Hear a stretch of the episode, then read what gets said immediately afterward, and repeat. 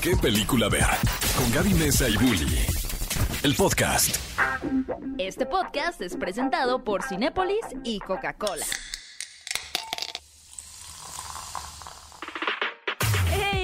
¡Hey, cinéfilos! Bienvenidos al podcast de ¿Qué película ver? Un podcast de Cinépolis, el mejor cine del planeta. Que trae para ustedes este contenido fabuloso para todos los amantes de las películas, de las historias que realmente nos impactan, nos llegan, nos conmueven, nos transforman. Y como siempre en este bonito podcast me acompaña mi queridísimo, em, ¿cómo se puede decir? Eh, que, que hace efectos especiales. Adictoso. Crea el creador de los incidentales en este podcast. Soy yo, soy yo. Mi querido Héctor. Es que siempre pienso que estamos como en un programa tipo como el de Toño Esquinca, donde Ajá. ¡Oh! ¡Hey! Entonces yo le pongo así en mi cabeza, estoy editando. A mí me agrada eso. Y el, y el productor nada más nos está viendo con cara de- no, no somos ese programa, ¿eh? No. Eh, ah, ah, ah, en ah. nuestra mente sí, pero mi querido Bully, eh, qué gusto como siempre poder Ay. compartir este podcast contigo y, y sobre todo con alguien que ya es de casa. Sí. Ya es de casa, es nuestro actor y nuestro actor de doblaje favorito, Emilio Treviño. Sí. Siempre, siempre antes de que te presenten ese silencio incómodo de hablo, no hablo, interactúo, no interactúo, güey. Usualmente no, inter- no interactúas. Eh, antes es de que- que presenten, no sé, es que igual y arruino su toma, entonces No, es pero como... es que te estás, est- yo sé que te estás esperando a que digamos que eres nuestro actor favorito de doblaje. La y sí lo sí. eres. Oye, Ah. pero ¿cuál ha sido la introducción más rara que te han hecho? Por- Porque por lo, por ejemplo, aquí nuestro gran productor nos hizo el favor de tener esta hoja maravillosa que dice, por Ah. ejemplo, dice, inició su carrera en 2006, estudió actuación en la Academia de Lee Strasberg en California, es en Estados Unidos, en, En Nueva, Nueva York, York. bueno, Nueva por ejemplo. Otra de sus grandes pasiones es tocar la batería. Por ejemplo, aquí Hay investigación de hay campo. investigación. Ay, Pero ¿cuál ha sido como la introducción más Más rara. Más extraña cringe que O sea, de que te han puesto, te han Pues- puesto un título de algo que no hiciste. no, o- pues me presentaron una vez con el nombre de otro actor. No. Ah. Sí, Ay, pero pasa. con mi foto. Entonces sí fue más incómodo porque igual y pudo haber sido como, ah, es el siguiente invi- invitado, ¿no? Se Sí. equivocaron.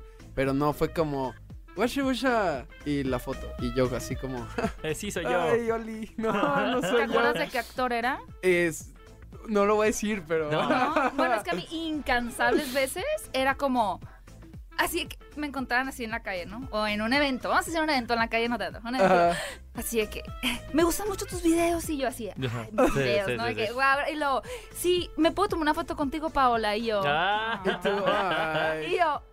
Pues, A mí me pues lo hacían, justo. a mí me lo hacían con Ben Shorts. A mí siempre me lo hacían Ay, con Ben pero- Shorts. ¿Qué onda Ben Shorts? Y yo, ay, ¿qué Pero nada que ver, nada que ver. O sea, a Por- mí yo lo de Paola lo entendería. No, A mí justo en tampoco una con entrevista Paola me nada que hicieron ver. así de, Ah, sí. Nada haznos la ver. voz de Phineas y yo como, Oh. ¡Claro! ¿Ese es el nombre del actor con el que te presentaron? sí. Sí. Ya, pues Memo Ponte. Sí, como, Sí. no, pero no sé, es que no sé, o sea, Ah, sí sin tapujos, ¿cómo no? Así se puede decir. ¿Así ya? Sí, pues Sí. hace- o sea, a mí me he sentido que me... con- no, es que, no es que me confundieran, sino que de pronto confun- confundían los confundían, confundían los contenidos, Sí, ¿no? los como contenidos. que Paola hablaba mucho como de, de cómics, de Sí. cine, de series. Yo también. Las dos somos como, ella es más alta creo que yo, pero más o menos el mismo tamaño, tipo medio, la- mm, o sea, no tanto pero la complexión, vamos a decir. Entonces como que me hacía sentido que se confundieran. Pues igual ¿sabes? en este fue como, yo creo que dijeron, este actor actor que haga Claro. doblaje y que ahí tenga, ajá, pues Medio, sí, o sea, Memo. blanco, Ajá, medio Sí, güerecillo. no del mismo tamaño, pero, Pero pero se pues, entiende. justo, ¿no? ¿Y se disculparon contigo? Eh, sí, después porque sí me vieron como muy incómodo porque además yo no dije nada hasta que a la mitad de la entrevista sí fue Pero como... ¿por qué no haces la voz de Phineas si tú... Sí, fue como, no, porque esa la hace justo Memo Ponte y se quedaron como... Ca- ahí, sintieron el verdadero Ajá. terror recorriendo su cuerpo. Sí, y entonces yo fue como, y tuve que fingir toda la entrevista que estaba muy cómodo, pero no estaba nada cómodo. Ah, lo siento. Pero aquí me siento sí. muy en casa. Aquí Aquí sí. es siempre como, estás en casa. Aquí es como estoy en casa. Aquí eres Emilio Treviño, la voz de Timothy Chalamet en, en, Hasta los huesos. Hasta los Hasta los huesos, huesos. Dune. En Dune, en Recibiste premio por Dune, ¿verdad? Recibí premio por Dune hace poquito. Qué sí. increíble, muchas felicidades. Muchas gracias, amigos. ¿Qué sí. se siente que también, o sea, digo, por el acercamiento y por la amistad que tengo contigo, cada vez mm, entiendo más, por ejemplo, no sabía que existía específicamente ese premio.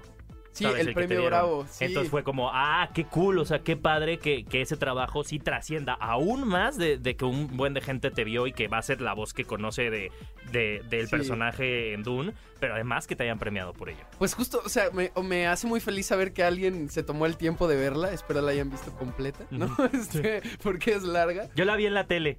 ¿Tú la viste en la En la, tele? en la tele con tu voz. ¿Ya están pasando Dune Sí, en la ya tele? están pasando Dune en la Wow, tele. amigos. Ajá. Antes se tardaban más. Como Antes tres años. más. Sí. Antes se tardaban Yo, yo mucho te, más. yo te sí. escuché en la tele. Excelente. Ajá. Gracias, Warner. Y, y estaba con mi, no- y estaba con mi novio y estaba Diego tele. dormido y nada se despierta y me hace. ¿Y si es Em- Emilio? A mí me pasó yo, con "Sí, Enola Holmes. Y no, está en Dune. Ah, Ah, ok. Y se, se Está en. Arrakis, tranquilo. Se lo está comiendo un gusano, no te preocupes.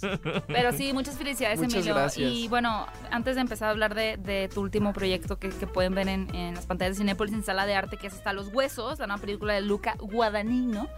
Em, qué difícil, la verdad. Qué difícil eh, ser actor de doblaje, porque, y me encantaría que tú nos dijeras la diferencia, ¿no? Porque de pronto quizá los actores, en este caso vamos a decir Timothy Chalamet, tiene que vivir en la piel de diferentes personajes para cada proyecto, ¿no? De pronto va a ser Willy Wonka, luego es eh, Paul Atreides para Dune, luego es este personaje de Lee en hasta, eh, hasta los huesos. Y puede poner como todo de sí en escena, ¿no? Y en, y en cámara, y es tanto su voz como su cuerpo. Pero tú como actor de doblaje, para que exista una diferencia entre tus personajes solo con la voz, ¿desde dónde trabajas eso? O sea, porque el actor quizás se ve diferente. Es Sí. como traes un sombrero y una ropa de Willy Wonka, claramente no eres el mismo caníbal de, de la película de Luca Guadagnino, ¿no? Sí. Y, y lo puedes como eh, tener toda la corporalidad, pero tú con tu voz, los matices, los tonos, ¿desde dónde lo trabajas para que digan, este no es el mismo que yo De la escuché, vez pasada.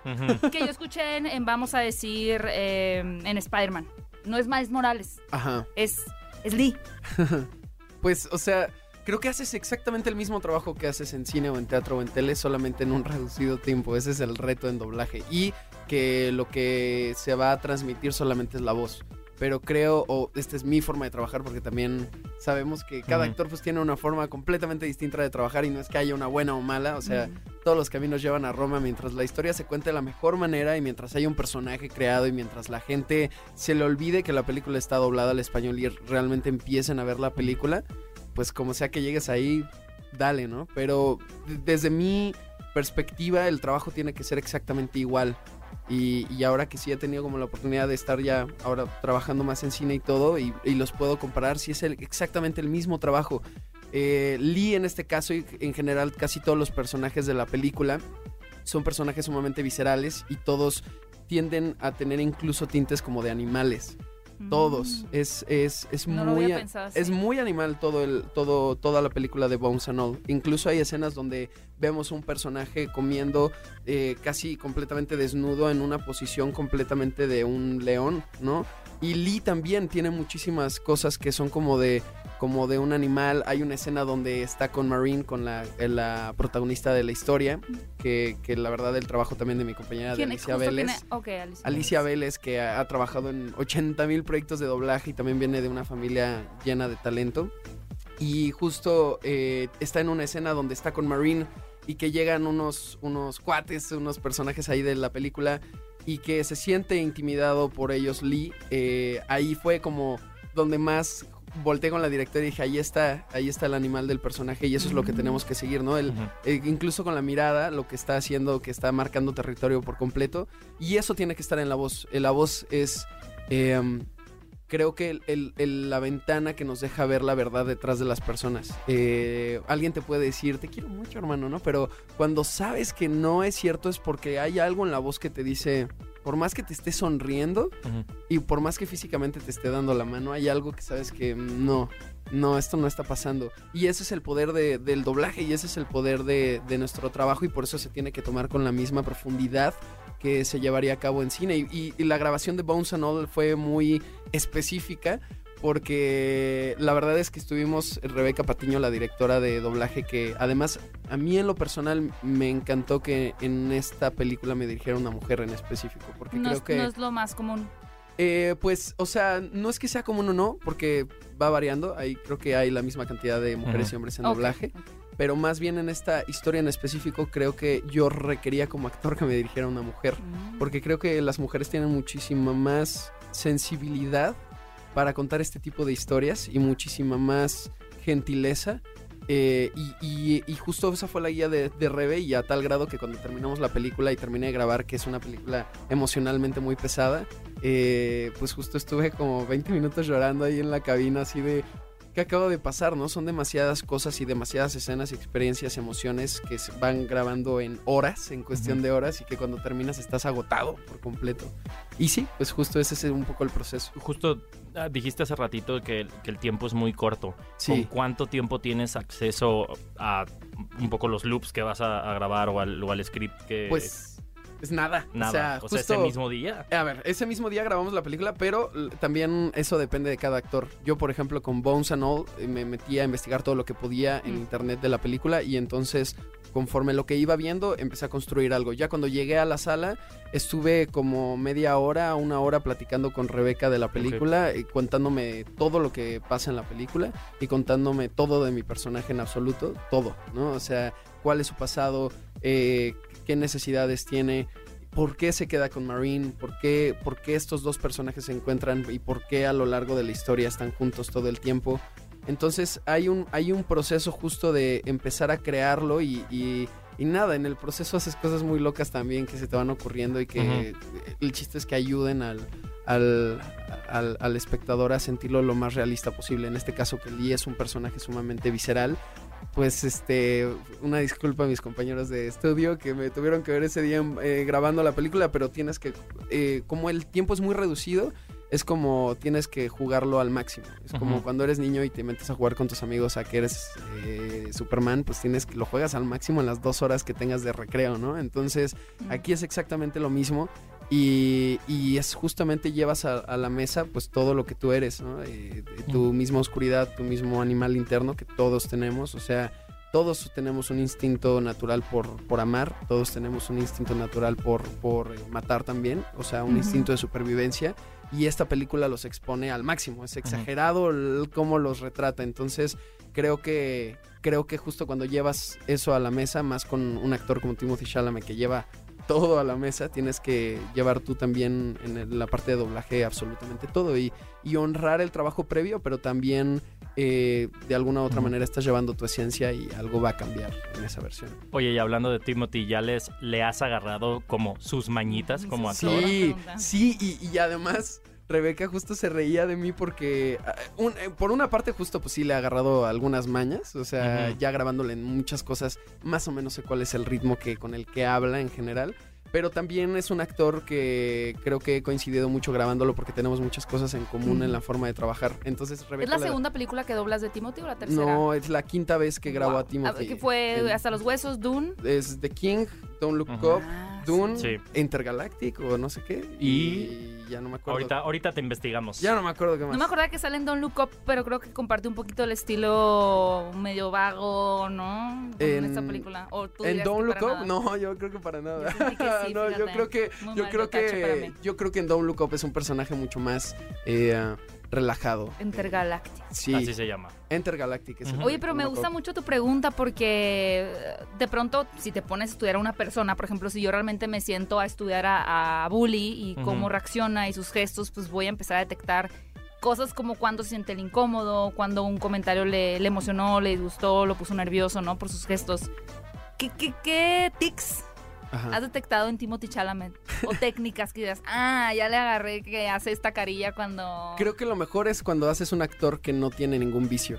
Eh, nunca sabes qué esperar. Y eso es lo mejor de Timothy Chalamet. no tiene ningún no- vicio. No tiene vicios, o sea, yo no, a la fecha en todos los proyectos que lo he grabado no hay ningún vicio que repita. Cada personaje es distinto. Es como si haces a Jesse, Jesse Eisenberg, pues ya medio le sabes el, el modo, Ajá, ¿no? exacto. Sí. Pero, pero Timothy Chalamet siempre tiene un- una cadencia y un ritmo distinto y una energía distinta en cada proyecto. En, en, en, en Dune, justo es, es un personaje mucho más eh, solemne, es, es, es, es como casi un rey, entonces tiene que mantener todo, todo el tiempo el porte, no puede, no puede expresar tanto lo que siente ni sus sentimientos. Y está en una zona de confort en, en la primera parte de la película donde está en, en, en, en Caladan, donde está en, su hogar, entonces pues básicamente es- está consentido. Y cuando llega a Arrakis y es explorar un mundo nuevo, pero que se siente familiar para él. Y Lee, por ejemplo, en esta película es un personaje que todo el tiempo está alerta, todo el tiempo está en modo ataque, todo el tiempo está dispuesto a, a destruir a quien sea. Y, y que tiene una necesidad mucho más grande por ser aceptado y amado que, que, que Paul Atreides. Que, que aparte de eso que dices necesidad de ser aceptado y una parte en la película y sin spoilers, donde en esta mm, travesía que está, que está haciendo con... Ay, se me olvida el nombre de la protagonista. Marine. Marine, Ajá. el nombre de Marine, sí, no, Marine. eh, se encuentran con estos personajes que mencionaste antes, ¿no? El punto es que se encuentran con unos personajes y dan a entender como que, ah, pues Marine está como, tiene miedo, está desprotegida y el otro chico dice, no, el que tiene miedo es él. Es Sí. el que está necesitado realmente y muy vulnerable de que cual- dice cualquier hilo que le muevas, todo se puede escocer, ¿no? Sí, Se me hizo muy fuerte ese momento de la película. justo creo que algo muy bonito y que también hay un, hay un video en internet que está rolando justo de Luca Guadagnino con Timothy y con, con la actriz protagonista que están analizando la primera escena donde Lee y Marine se encuentran ¿En el supermercado? supermercado. Ese- está ya también el clip en internet, no estamos Para que lo vean. nada, no estamos spoileando. Pero justo en, en ese momento en donde se encuentran, más allá de que, es- de que se hayan olido como, como, como, como carnívoros, eh, es, eso, no, eso, eso no, es, no es lo importante. Es que se voltearon a ver y se vieron uno al otro siendo exactamente la misma persona. Dos personas que están completamente solas, que tienen una oscuridad y unos demonios internos tan grandes que se los están comiendo a ellos mismos y que necesitan desesperadamente ser amados. Y más que ser amados, necesitan desesperadamente que alguien les diga no está mal quién eres. Y Mm. por eso también Marine se queda. Porque la pregunta es por qué quedarse con Lee y no quedarse con otro personaje que sale en la película. Eh, por- Bueno, ¿no? O sea, sí, el otro personaje estaba medio raro, sí, obvio. pero también Lee, o sea, ningún personaje, o sea, de hecho. Lee tiene los mismos demonios que el otro personaje. Pero el otro personaje ya está mayor. Sí, obvio, pero... el otro es Timothy Chalamet. Sí, ah. ¿Cómo no lo vas a hacer? No, pero claro, porque el otro podría, el otro personaje eh, interpretado por Mike, Mark Rylance, Rylance. Sí, fabulosamente, el personaje es Soli. que es minuto uno que aparece en pantalla, es este tipo, es una leyenda, ¿no? En, Sí. en- en la película se nota que es una leyenda y fuera de la película también. Sí, Pero podría haber aportado este, este techo, ¿no? O sea, hacer una protección para un personaje que está completamente perdido, sí. que es el caso de Marine. Sin embargo, como dices tú, pues prefiere iniciar su travesía con Lee. Sí, justo porque se encuentra a ella misma dentro de Lee. Y Lee encuentra, se encuentra a sí mismo con Marine. O sea, y no quiero dar muchos spoilers. Ya después nos tendremos que sentar a, a analizar No, la pero película. es difícil spoilear una película así. Es- es- sí, O porque. sea, ¿cómo la spoilear realmente? Pues no, o sea, porque justo sí iba a hablar un Y yo spoiler. eludiendo spoilers, yo así. No, pero hay no, una no. escena. pero es que es verdad lo que dices, porque hay una escena y quienes hayan visto la película también pueden encontrar enriquecedor este pedacito de la plática, pero donde el personaje de Mark Rylance, eh, Sí. cuyo nombre es Sully. Sully, Sully, Sullivan, ¿no? Dicen Sullivan. Sully. Ajá. Le dice, nunca has sentido conexión con alguien.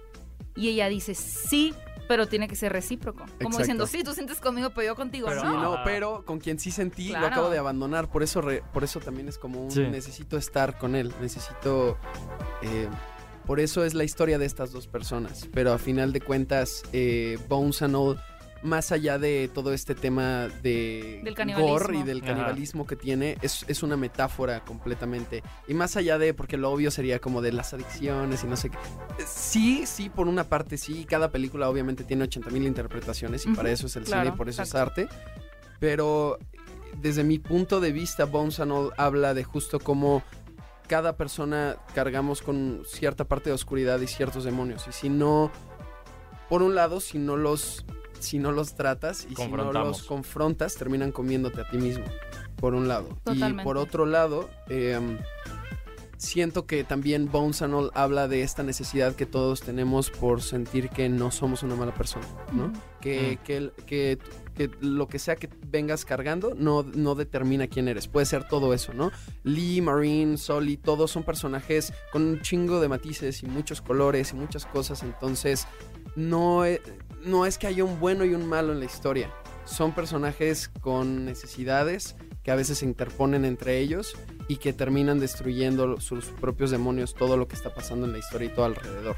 Y que se- por eso mismo se enfrentan. Pero habla de, de una transición de humanidad justo de todos los personajes.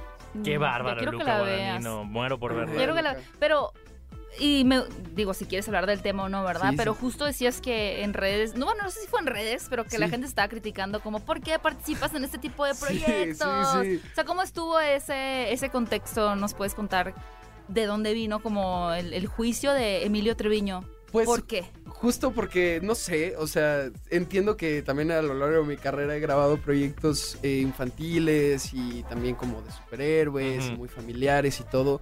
Pero la verdad es que a mí me interesa contar buenas historias y historias que tengan algo que decir, ¿no? Tampoco busco que mi, mi- que la filmografía de Emilio Treviño sea, este, vamos a ver recursos humanos y vamos a ver los valores por Sí. película, ¿no? O sea, si te dejó algo, qué increíble, si no te dejó algo, no pasa nada. Y hay temas ¿no? incómodos, y hay maneras y vías Sí. que van a ser incómodas para retratar otra cosa. Claro, y la No puedes- incomodidad es importante abordarla Claro. en el cine. La incomodidad es algo que vivimos todo el tiempo, Ujú. eh, 24-7. O sea, yo en esta entrevista ya van dos veces que me siento incómodo. ¿Por porque- qué? Porque la cajeteé como tres veces en tres cosas y está no, bien. Pero al final es eso, es que eh, no Ajá. podemos, no podemos, eh, y- no podemos in- invalidarnos, por así Sí. decirlo. O sea, es como, ah, puedes uno decir, o sea, pues Emilio se puede decir, ah, no, pues la cajeteé en esta parte, y Sí. podemos nosotros decirle, no, Pero claro no que de- no. exacto. Pero en- en- lo estoy yo en ese momento invalidando, me explico. Este Y es Pero creo no sé que qué es lo pasa- que Pero este, este es el claro ejemplo. O sea, hay un momento incómodo, ¿no? Ajá. Y entonces, ¿qué es lo que me encanta que re- retrata la película? Porque hay muchos momentos incómodos en la película, pero hay un momento incómodo. Y eh, hay esta necesidad de yo buscar la aprobación dentro de las otras personas para dejar de juzgar lo que yo hago. Y viceversa. Díganme ¿no? que no También hice están mal. conduciendo un programa donde están, ojalá el invitado se sienta cómodo, ojalá el invitado sienta que lo estamos escuchando, aunque Sí. la verdad es que tenemos que estar checando el tiempo y tenemos que estar checando esto y esto y esto y esto y esto y esto. Entonces, eh, eso es justo de lo que habla la película. Y por eso mismo elijo hacer este tipo de películas que creo que es importante también que se hagan. Sí, es muy cool tener eh, Spider-Man y es muy cool también a- a- hacer eh, personajes que vayan para toda la familia y obviamente extiende el rango de la gente que va a ver la película que estás Sí te haciendo. escucho. ajá. Pero también es importante a veces abordar este tipo de historias y exponer a la gente el esto es real, esto está pasando y, y si a ti te está pasando, solo que recuerdes que no, o sea, no estás solo, es algo Ajá, eh, de todos, es algo humano. Oye, Emilio, hablando de incomodidades, una última pregunta. No, no, no, ahorita tenías la referencia a Luca Guadagnino, con Me By Your Name, Suspiria, Timothy Chalamet, sus proyectos, eres fan, así como Andrew Garfield también. Pero de pronto te, te, te daría un poquito, te, te ha dado o has pensado como en un cierto temor de aceptar un proyecto que después podría volverse como muy polémico y que tú seas la voz del proyecto. Pero esto es polémico, ¿no? Este Yo- sería. No, ¿no? pero, o sea, polémico a nivel Too de... Too late. Tú le- No, pero de un personaje que de repente cancelan, ¿no? O sea, voy a decir que, no sé, le diste la voz a Andrew Garfield, ¿no? Ajá. Y perfecto, y Emilio Andrew Garfield, y sí, la voz y hace Emilio Treviño. Y después, a los dos meses, Andrew Garfield, ojalá que nunca pase, por favor, No, porque lo canceladísimo, porque dijo, hizo, lo denunciaron tal.